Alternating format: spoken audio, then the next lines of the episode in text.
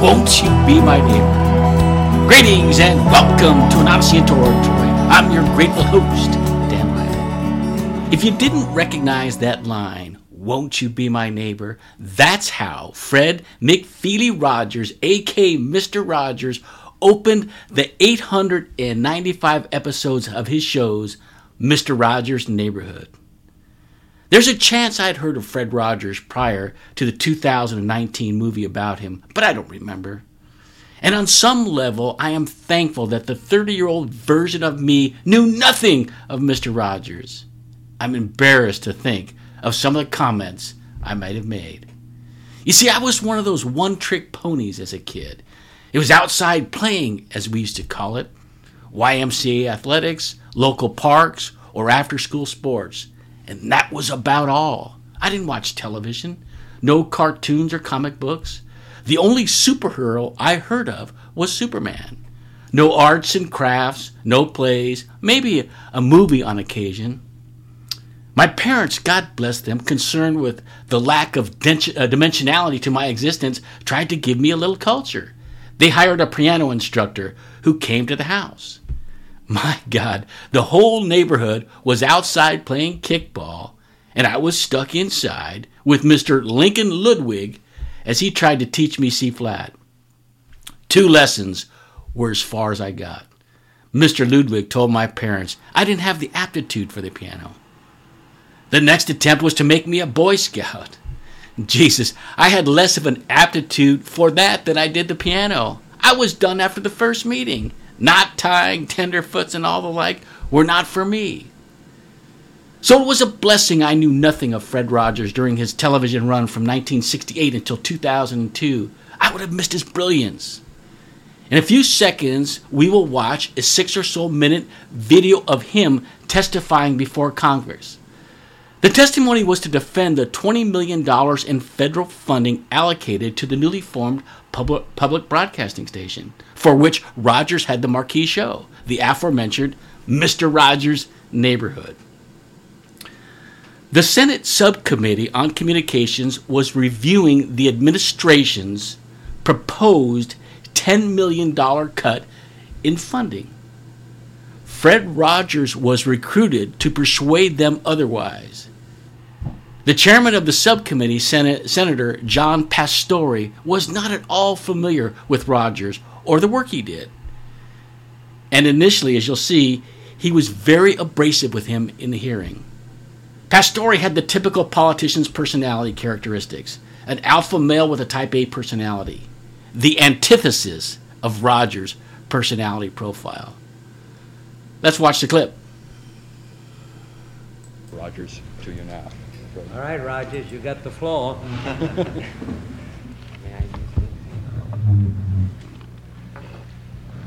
Senator Pastore, this is a philosophical statement and would take about 10 minutes to read, so I'll not do that. Uh, one of the first things that a child learns in a healthy family is trust, and I trust what you have said that you will read this. It's very important to me.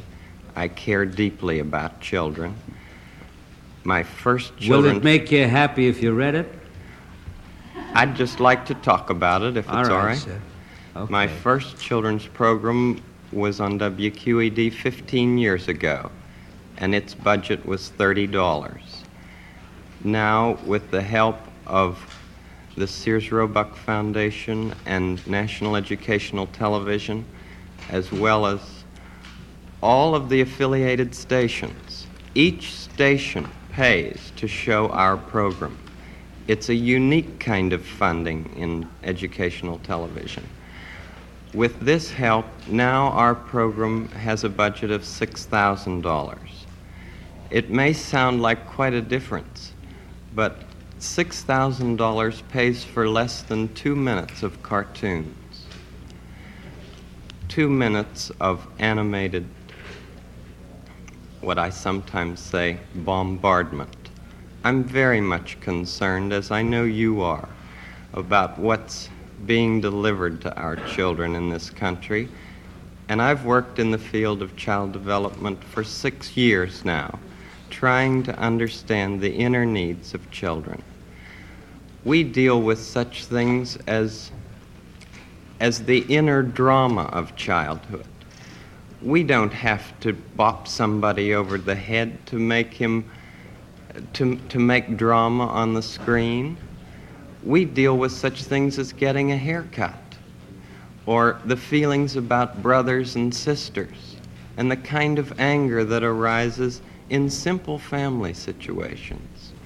And we speak to it constructively. How long a program is it? It's a half hour every day. Most channels schedule it in the, in the noontime as well as in the evening. Uh, WETA here has scheduled it in the late afternoon. Could we get a copy of this so that we can see it? Maybe not today, but I'd like to see the program. I'd like very much for you I'd to like see. to see the program itself, or any one of them, you see. We, we made 100 programs for EEN, the Eastern Educational Network, and then when the money ran out, people in Boston and Pittsburgh and Chicago all came to the fore and said, We've got to have more of this neighborhood expression of care. And this is what this is what I give. I give an expression of care every day to each child to help him realize that he is unique. I end the program by saying, You've made this day a special day by just your being you. There's no person in the whole world like you, and I like you just the way you are. And I feel that if we in public television can only make it clear that feelings are mentionable and manageable, we will have done a great service for mental health. Uh, I think that it's much more dramatic that two men could be working out their feelings of anger.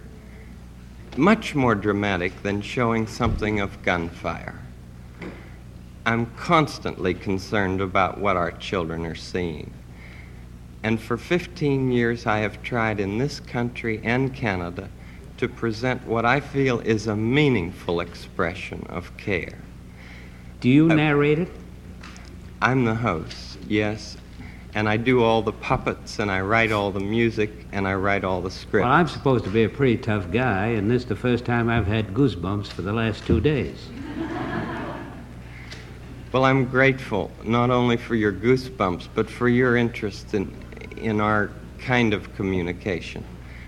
Could I tell you the words of one of the songs which I feel is very important? Yes. This has to do with that good feeling of control, which I feel that, the children need to know is there. And it starts out, What do you do with the mad that you feel? And that first line came straight from a child. I work with children, do, doing puppets in, in very personal communication with small groups. What do you do with the mad that you feel when you feel so mad you could bite? When the whole wide world seems oh so wrong and nothing you do seems very right? What do you do? Do you punch a bag? Do you pound some clay or some dough? Do you round up friends for a game of tag or see how fast you go? It's great to be able to stop when you've planned a thing that's wrong and be able to do something else instead and think this song. I can stop when I want to, can stop when I wish, can stop, stop, stop anytime. And what a good feeling to feel like this and know that the feeling is really mine know that there's something deep inside that helps us become what we can. For a girl can be someday a lady, and a boy can be someday a man. I think it's wonderful. I think it's wonderful. Looks like you just earned the $20 million.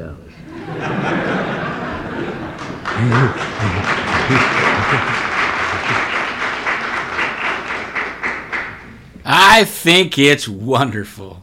Right before our very eyes, we saw Chairman Pastore transformed by the soft spoken Rogers. You heard him. With tears in his eyes, he told us he had goosebumps. Since Aristotle's time to the present day, we've known that intuition, feelings, and emotion always trump reason, rationality, and analytics when it comes to persuasion. But for some reason, a good number of us emphasize the latter over the former regarding our communication styles, especially us males. One communications professor likes to use the metaphor of a human riding an elephant. The rider, of course, thinks he's in charge and is directing the elephant. But the elephant knows the truth. The rider is almost completely insignificant. Mr. Elephant is not going anywhere he doesn't want to go. With this metaphor, conscious reasoning, rationale, and analytical communications are represented by the 150 pound rider, and the intuitive, emotional, and feeling parts are represented by the 13,000 pound elephant. Yet still, most of us insist on communicating rider to rider. Here are seven reasons you are wrong. Here are the facts. Here is what the Wall Street Journal reports. When in fact, the way to persuade people is to speak to the elephant first. Hey, you've always had good ideas in the past. You have such a natural way with children. You were right when you said such and such the other day. If we speak to the elephant first, he brings the rider along. Now, reasoning and analytics will be considered. If we don't speak to the elephant first, he won't budge an inch. Or worse, he'll make a U turn telling his rider, hey, this guy's a friggin' idiot. Then the rider is not even within earshot any longer. Don't be fooled by the simplicity of Mr. Rogers' communication style. He not only spoke to Pastore's elephant, he masterfully employed Aristotle's rhetorical triangle of ethos, pathos, and logos. First, using ethos, convincing the committee of his credibility and authority. Mr. Pastore, I care deeply about children. The second leg of the triangle, pathos, an appeal to emotions. I'm very much concerned, as I know you are, Mr. Pastore, about what's being delivered to our children in this country. And finally, logos, an appeal to logic. Now that Rogers had established credibility and stirred the emotion of Chairman Pastore, he can throw some simple logic in. And when the money ran out, people in Boston, Pittsburgh, and Chicago all came to the fore and said, We've got to have more of this neighborhood expression of care. The last point I'll make about Fred Rogers' speaking style is that he didn't fit the classic profile of a successful public speaker. He spoke at only about 120 words per minute, where the average professional speaker is between 150 and 160 words. He used very little vocal variety, and gestures were almost non existent. But what he did have in abundance, and arguably the single most important ingredient for an effective public speaker, is sincerity and authenticity. And though Rogers didn't get the 20 million he was asking for, the Senate appropriated 22 million for PBS. Mr. Rogers ended each show telling the children, "You made my day a special day just by you being you. There is no person in the whole world like you, and I like you just the way you are." Most of us could not get away with such a corny closing salutation, but Fred McFeely Rogers could.